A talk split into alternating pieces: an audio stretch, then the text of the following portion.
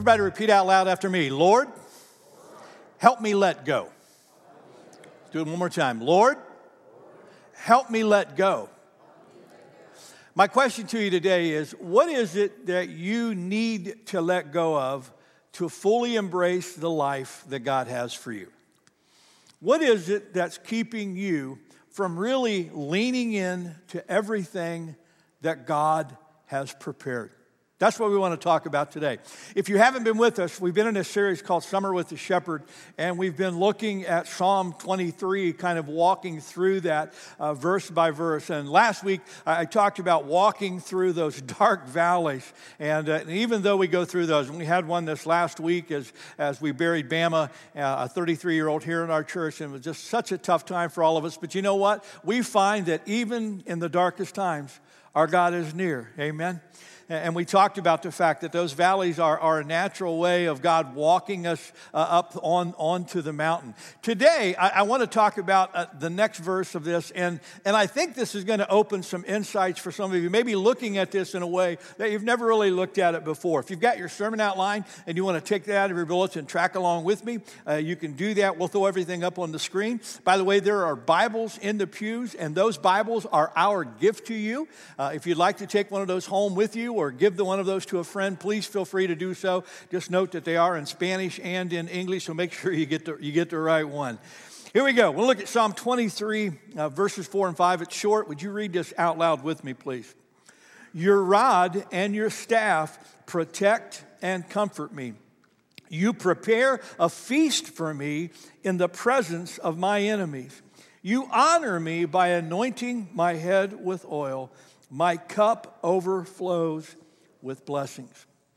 Now, it's interesting in this, in this particular passage because you know, David's been talking, uh, speaking as a shepherd or as a sheep, and just kind of using this uh, analogy of this imagery that he had when he was a shepherd, and talking about his relationship with God and how it correlates to us. And then you hit this verse, and it seems almost like David takes a little bit of a turn. Now, the New International Version that we read today says, You prepare a feast before me. Other, other versions use a different word. What's the other word that they use there? A table. You prepare a table before me. And you prepare a table before me in the presence of my enemies. And sometimes when you would read that, I think the imagery that we'd have in mind, we would jump from this idea of being a shepherd to a king and having a table as a king and the enemies all around. But let's stay with the shepherd imagery. Uh, Phillip Keller has some really great things to say about this that I thought were just so perfect because a table can mean a table like what you see out in the lobby or someplace, but it can mean something else. Um, when you see these flat areas around in Oklahoma where you see these mountains and there's a flat area on top, what do you call that? A what? A mesa. A mesa or a plateau. Some use the word plateau or, or a, a mesa. Anybody know what mesa means in Spanish? Table. Table. It, it's table. And uh, Phillip Keller, and I think, I think he's right because the way, way David walks in the song says that when the, David talks about preparing a table before me, it's not talking about a table like we would think of it. He's talking about a tableland area that would be where he'd be taking the sheep to to graze. Now, remember last week we talked about if, if as the shepherd is walking the sheep through in the summer, that the, the, the, the, foliage and everything, the, the grazing is getting thin. And so he begins to lead them up the mountain to where the snow is melted. There's a little more moisture and rain. And so there'll be a little bit more lush areas for them to graze on. And so they have to pass through these valleys as they're walking up. But the goal that, that is the shepherd is to get them up to these flat tableland areas where they can graze. Now, we've got a couple of pictures of what this looks like. Throw that picture up on the screen for me. This is um, a, a, flatter area. This is actually in Hebron uh, in Palestine. And you, you can see, now, this is an area actually that obviously had a lot of snow or a lot of rain because they have a lot of foliage there. Um, but this is an area where they would take them up uh, to where there is better grazing. There's this nice, lush area. Throw that next picture up on the screen. And here's another tableland area, and you can see, you, will notice um, the, the flat area there, and you'll notice that there are rocks, and then there's flowers and all that. now, one of the things that the shepherd would, would need to do would be to go up to that tableland area ahead of the sheep and first of all, make sure that there aren't any wild animals, you know, actually making their, their home there. Uh, you don't want to kind of lead your sheep to somebody's buffet, you know, that they want to have. And, and so he would, they, they would take their, their rod, which is for protection, and they would drive off any wild animals that might be, you know, lurking in the area and try to get that cleared out. But also, one of the other things that the shepherd had to be concerned about was what the sheep were grazing on. There are, are, are flowers and plants that, if the sheep, sheep eat them, they're poisonous to them. And, and so they, they would walk through and, and make sure that they clear the land of that. And so think, think of it this way you are preparing this tableland before me in the presence of all of these dangers that I have, because that was the shepherd's job. And when I was thinking about this week, I was thinking, man, isn't that a great picture of what God does for us? Did you know that our God wants you to live an extraordinary life? Think about it. When Jesus, what, what Jesus said, he said, You know, the thief comes to kill and steal and destroy, but I have come that you might have life and that you might have it how, church? More abundantly. In other words, Jesus said, The reason that I've come is not only to restore you into a right relationship with God, but to prepare a tableland, to prepare a life that you can live in all the fullness and grace and power that God wants you to live it. So again, I go back to my question if God is wanting to prepare this tableland, if He's really wanting you to live a full and rich and satisfying and meaningful life, life, what's keeping you from living that life? What do you need to let go of to really take hold of the life that our shepherd offers? Can we unpack that just a little bit today? When I when I done some reading and stuff, and I just kind of sat back with God and started just kind of letting my mind go, I, I was I really was overwhelmed. And I thought of, uh, of a hundred different things that, that we need to let go of, but I knew that you wouldn't stay here with me till three o'clock in the afternoon. So, so I, I, I narrowed it down to just four things that I think maybe most of us can relate to and see if any of these fit for you. You ready? Here we go. One of the things that we have to let go of is we have to let go of being our own shepherd. We have to let go of being our own shepherd.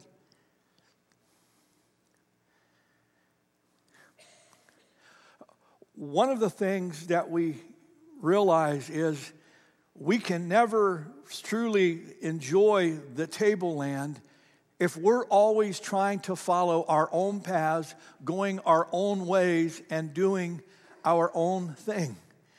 Phillip Keller said one of the most frustrating things as a shepherd are sheep that just don't want to listen.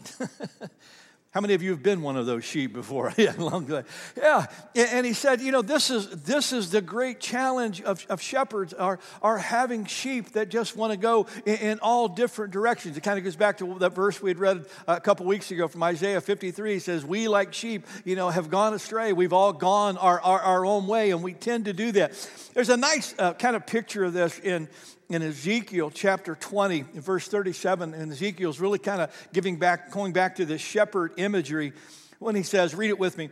He says, I will take note of you as you pass under my rod, and I will bring you into the bond of covenant. Now, what he's talking about there is uh, the sheep, as they would come at night, as the shepherd would have them pass by, he has that rod, and he, he, he helps, and I'll talk about this in a moment, uh, how he uses that rod to kind of inspect them. But that rod is also the symbol of the authority uh, of the shepherd. And it's, and it's the sheep realizing that if I'm going to really be under the care of the shepherd, then I've got to be close enough where the shepherd can truly protect me with that rod. And that's part of the, the covenant is you get to be the shepherd and I'm going to be the sheep and I'll follow you. The problem is we get that exactly opposite. We are all subject to the original sin. And you remember what the original sin was? That we could be God. When Adam and Eve sinned in the garden, we talk about it eating the fruit. But remember what the devil said? He said, If you eat this, you will be like God. And that's the temptation that we have, is, is to go our own way, do our own thing. And, and I just want to say to, to those of you who are here, I, I know that, that there are, are people who, who say, well, Pastor Steve, I believe in God. That's not the question is whether you believe in God. Um, because some people will say, well, you know, I, I, I, I kind of get that. It's not that I don't think about God at all. The question is, do you think of God above all? You see, what God desires is to be the shepherd. He desires to be the Savior and the Lord of your life. In other words, somewhere along the way, we have to come to this place where we truly do surrender our hearts and lives to Him and to recognize Jesus said, I am the way, the truth, and the life. No one comes to the Father except through me. So at some point on this journey, we've got to recognize that we need to surrender our hearts and lives to Jesus Christ as our Savior. Amen? And having done that, we need to embrace Him also as the director of our life or the Lord of our life. And I think for some of us, that becomes a lifelong challenge. Um, Phillip Keller was telling us one of the stories he told was uh, about one you that he had that was, um, he said, just always kind of doing their own thing. And he said one time they, they got up on a hillside and uh, next to a, a, a big lake, and he said that they got too close to the edge trying to, trying to chew on some of the grass that was down lower, closer to the water, and they lost their footing and, and stumbled in and they got stuck down in the mud uh, off the shore. And that, he said, it took me six hours to get that, that, that ewe lamb out of there. He said, it took me six hours to do so. And he said, it isn't that how we are? We wander away, we do our own thing. How many of you have discovered that following your own path only leads you to a dead end? Anybody been there yet? If you haven't, you will. I, I love how he phrases it in Proverbs, Proverbs 16, 25. Read it with me. He says, There is a path before each person that seems right, but it ends in death. Great story. You want a great picture of human nature? Here it is. Uh, last October, up in, up in northern Michigan, there was a, a woman sitting in her living room watching TV on, in a given evening. It was about 7 o'clock, 7.30. And as she's watching TV, out of the corner of her eye, she sees her husband uh, come into the living room, and she turns to say something to him. And all of a sudden, to her horror, she realized that's not her husband. This strange man uh, had just walked into their house. And so she starts screaming, and the guy is just standing there in the living room staring at her. And her husband is upstairs, and her husband comes, comes running downstairs, and he sees this guy. He starts yelling at him, and, and the guy goes bolting out the door. Well, the man calls, you know, he calls 911, calls the police, and the police start checking the area. Well, two doors down, um, they find this man in his parents' backyard. This guy's like 42 years old. They find him, this is where his parents live. He's in their backyard, standing there. And the police walk over to him to, to talk to him. The guy takes off running. And the police chase him, and then he runs, he runs into this wooded area, and they can't, they can't find him. So they call for backup, and they brought the, the canine crew out, and they got these dogs, and the dogs are looking for him. They can't find him anywhere. He, he gets away, at least for a while. While the police are looking, they get a call from dispatch that says, Hey, we just got a 911 call from a guy who's lost and wanted to know if you could come get him. And so they gave, he gave some, some uh, things of what was in the area, and the police went, and sure enough, this is their guy who had run so hard away from him, only to get lost. And, and, and so the police pick him up, but they didn't take him home. They took him to their home at the county jail. Yeah. And I, I laughed when I read that story and I said, Isn't, isn't that us? I mean, we, we feel the conviction of God or we, we hear the voice of God and we, we start running and we run and run and run until one day we look up and we have no idea where our lives are going. We have no idea how we got to where we are. And we go, God, would you help me? And I don't know about you, but I'm so thankful that God, in His grace and mercy, reaches out to us at that point in time and snatches us up. Amen. Somewhere along the way, we have to make this very strategic decision. We have to let go of trying to be our own shepherd of our lives and turn to the one true shepherd, our Lord and Savior Jesus Christ. Amen. Amen. Can I give you a second one? We also have to let go of the hurt. What I was thinking about, what keeps us from really enjoying the richness of, of God in our lives, I, I started thinking about um, some of my own journey and some of the journey of so many people that I know who, who have been through brokenness in their life and yet somehow haven't fully allowed God to, to heal that hurt or move beyond it. And it's, it's like that hurt has become the theme of their life, or that hurt has become the God of their life. And I thought, you know, for us to really embrace that tableland, somewhere along the way, we've got to let God be our healer. Amen.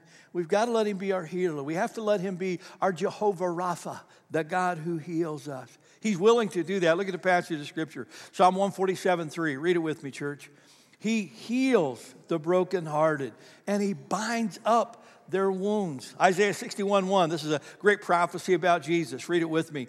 He has sent me to bind up the brokenhearted, to proclaim freedom for the captives and release from darkness for the prisoners. I, love again in the passage we read today, he talks about how you, you prepare this table before me in the presence of my enemy. And he talks about how you anoint my head with oil. Well, again, the imagery of the shepherd is as the sheep would come by at the end of the day, the shepherd would stop them. He would take that rod that he has and he would, he would push back their wool. He would take a close look at their skin to make sure are, are there any cuts or scrapes that need to be tended to? Are there any ticks that need to be pulled off? Or is there anything that I need to take care of? And wherever there would be wounds, he would take this oil and he would pour it upon them to bring, to bring healing as an ointment and an antiseptic to, to, to their body. And I thought, this is what God wants to do with us. Look at me, just hear my heart. I don't know what you've been through, I don't know what kind of hurt you've had in your life, but there comes a time where we've got to begin to release those things to our Lord. Sometimes they're not easy to face, sometimes they're not easy to acknowledge. Sometimes they're not easy to let go of, but somewhere along the way, for us to really embrace the richness of the life God has, we've got to let Him pour the oil of His Holy Spirit on those deep wounds that we have. You know, there, there's two things that happen, and some of you'll get this. If we hold on to our wounds, one of the things that can happen is that we can just develop a really negative image of ourselves. Uh, we can begin to feel like we're worthless, that we're valueless, you know, that we're a people that not only don't matter to anybody else, but we really don't matter to God. Now, think this thought with me. If I really believe that I'm not precious to God, how am I going to really embrace and enjoy the life that I believe that He prepared? Um, our Celebrate Recovery had a, had a, had a great little cartoon thing posted on Facebook. Throw that up on the screen. I love this. It says, What are you throwing away? And down below, as they're throwing us in the trash, he said, I'm just throwing away some old ideas and beliefs that were taking up too much space. And some of the ideas like I'm not good enough, or I'm over emotional, uh, the failure, I, am too short, I, I'm ugly. And you can, you can know what your own trash is that you know you throw away, but there's a lot of things that have been spoken into your life that you need the healing of God to help heal so that you can really embrace the image that God has of you. Does that make sense to you? The, the other thing that can happen to us is when we've been wounded, particularly by people in our lives, we, we can develop this, this fortress of, of resentment, this anger that stays just beneath the surface. And sometimes we try to hold on to God with one hand and yet hold on to this anger that we have with the other hand. And we, we carry this like, like a heavy, heavy burden. And somewhere along the way, we have to let the God who forgave us so much help us forgive so much so that we can be set free. Again, I saw another picture perfect this week for that. Throw that up on the screen. this guy carrying this huge bundle of the past. He said, Wouldn't it be easier if you just left that behind? That is so true. Look at me, just hear my heart. For so many of us, our walk with God would become so much richer, so much more fulfilling if we could just set down that huge bundle of hurt that we're carrying and embrace our healer. Amen. Let it go. Can I give you another one? Let go of the paralyzing fear. Let go of the paralyzing fear.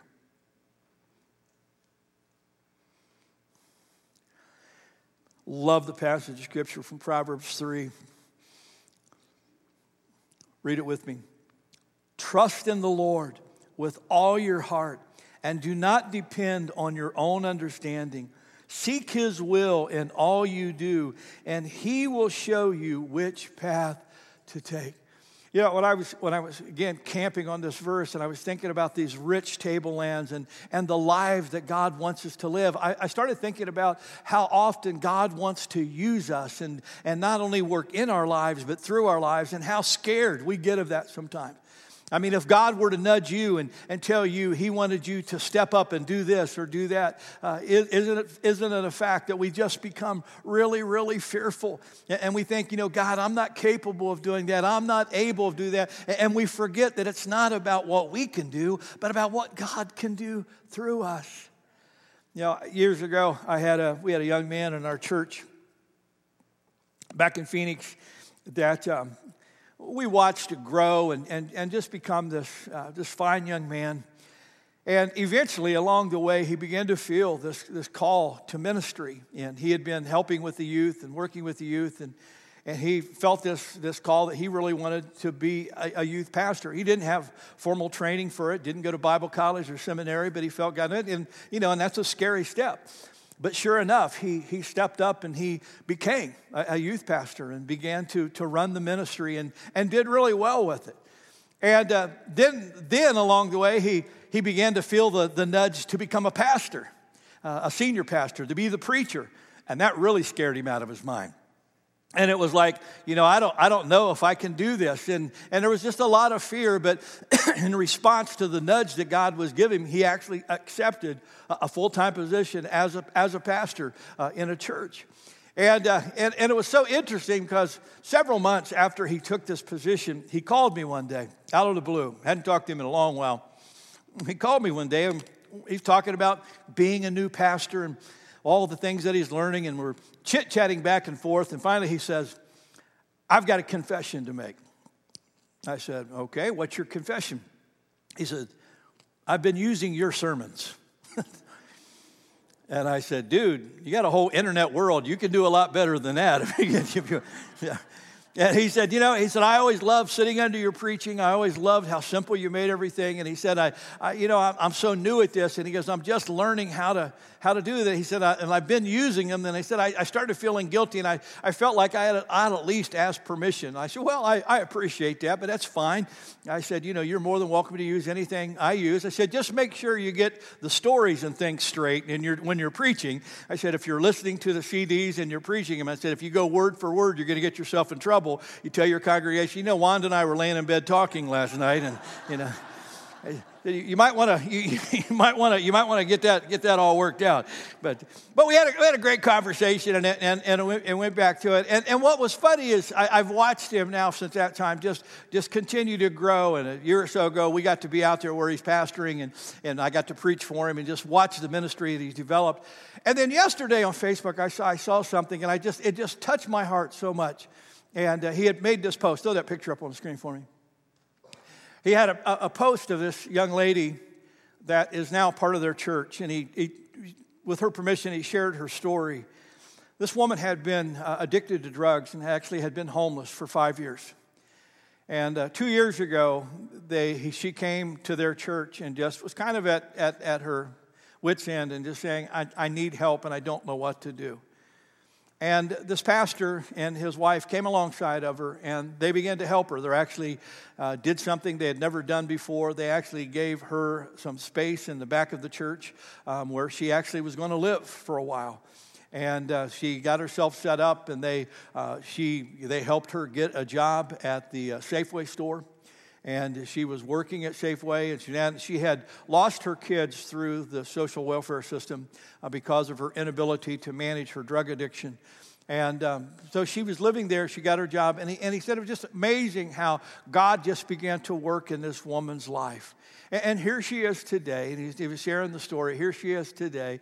You know, she has uh, found Christ as her Savior. She has grown as a woman of God. She's been clean and sober now for over a year. As in September, she will have worked steadily at this job at Safeway for over two years. And this last week, they helped her and her 19 year old son move into their very first apartment and have her own place to live and, and start a life of her own.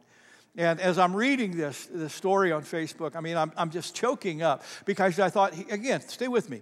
Here, here's a young man who was so afraid to take a step that God was asking him to take. But he took that first step as a youth pastor and then that second step as a senior pastor. And I thought about this woman. I thought, you know what? Had they not been where they were, this woman could very well still be on the street, still looking for an answer. But because he overcame that paralyzing fear, God was able to use him to touch a life and to help change a life that might not have ever been changed. Look at me.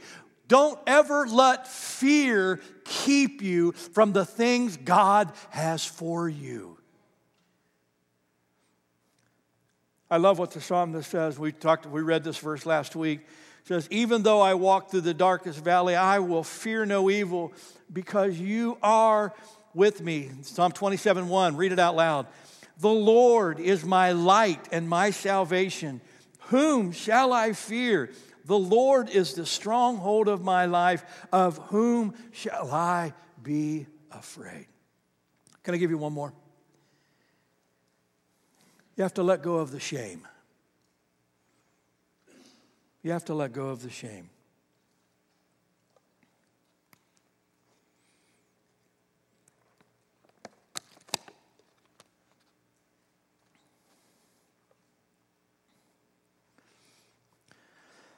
First John 1 9 says, If we confess our sins, He's faithful and just, and He will forgive us our sins and cleanse us from all unrighteousness. Do you believe that verse? But sometimes, if we're honest, we have a hard time forgiving ourselves. And even though God places our sins in His sea of forgetfulness, Sometimes the enemy likes to remind us of where we've been and what we've done. And he likes to use shame to hold us back and not fully walk and enjoy the life of grace and blessing that God wants us to enjoy. I, I love Psalm 103, where the psalm that says, He forgives how many of my sins? All of my sins, and He heals all of my diseases. He redeems me from death and he crowns me with love and tender mercies. Read it with me, church. He fills my life with good things. And God wants to fill your life with good things. Regardless of what is behind you, God wants to prepare the table before you. Paul says it so well in Colossians You were dead because of your sins and because of the sinful nature that was not yet cut away. Read it with me then God made you alive with Christ, for he forgave all our sins. He canceled the record of the charges against us. He took it away by nailing it to the cross. I don't care what you've done, where you've been, or, or, how bad it's been. Paul says that God takes all of that stuff, he puts it on the cross, and he nails it, and there it is. And when Christ died on the cross, he said, It is finished.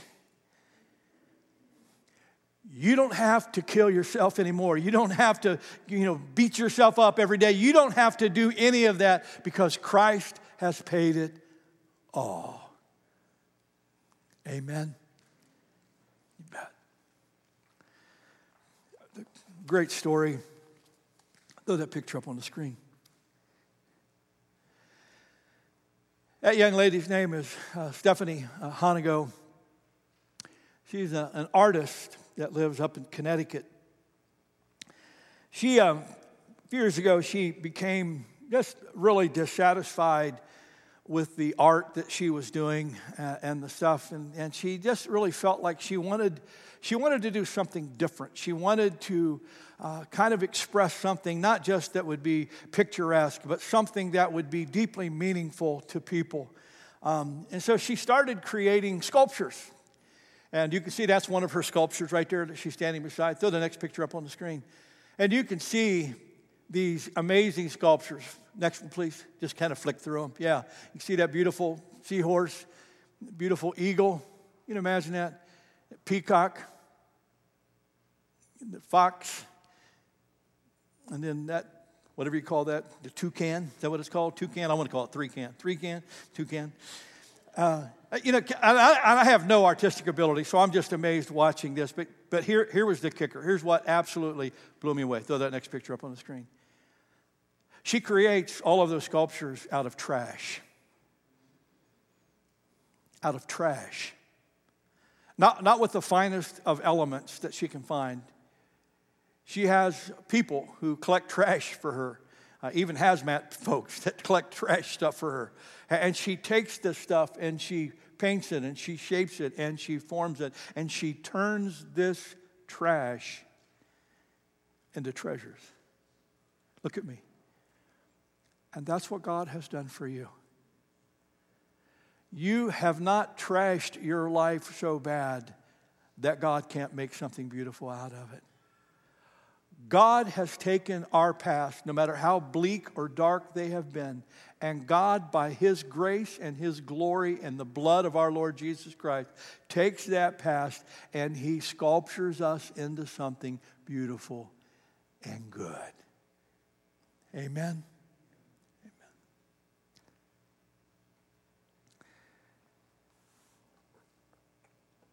Repeat out loud after me Lord, Help me let go. My question again today is what is it that you need to let go of that can really help you to embrace this life that God has for you? Do you need to stop trying to be the shepherd of your life and just surrender to Jesus Christ as Savior and Lord?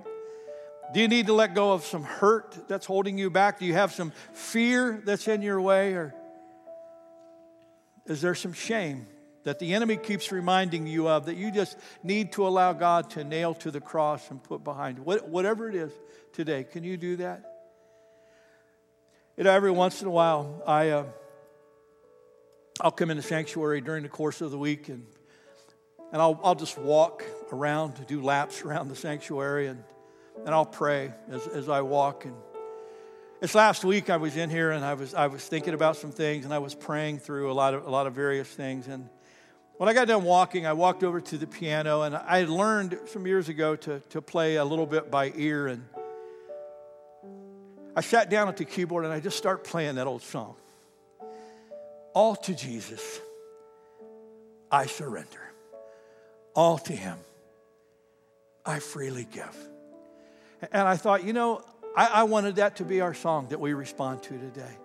And whatever it is that you need to surrender, whatever it is you need to let go of, whatever it is you need to just let go and let God. Let's make that today, would you? I want you to go ahead and take your communion elements, if you would, and you can pull off the little cap on the bottom and take your piece of bread out and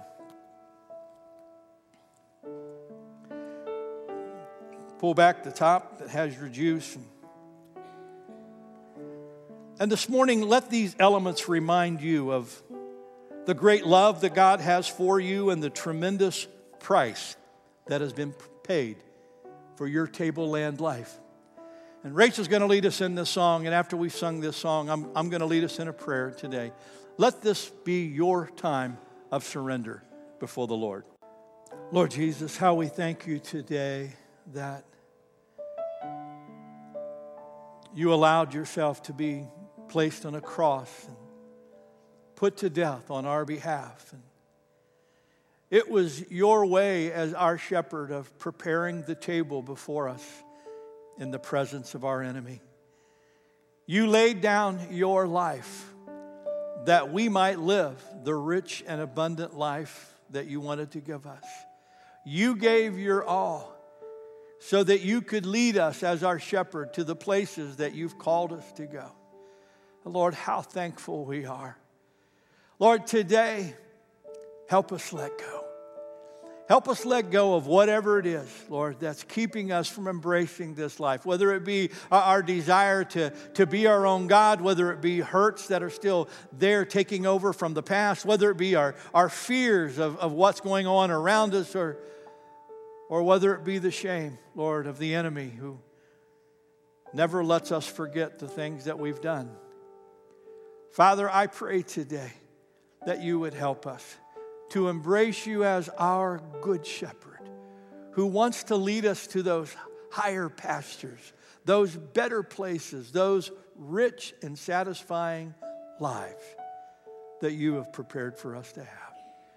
Lord, we hold in our hands this little wafer that represents your body that was broken, this juice that represents your blood that was spilled. We remember today that from that cross, you said, It is finished. Help us trust the grace that you have provided. In your precious name, we pray today. And everyone said together, Amen and amen.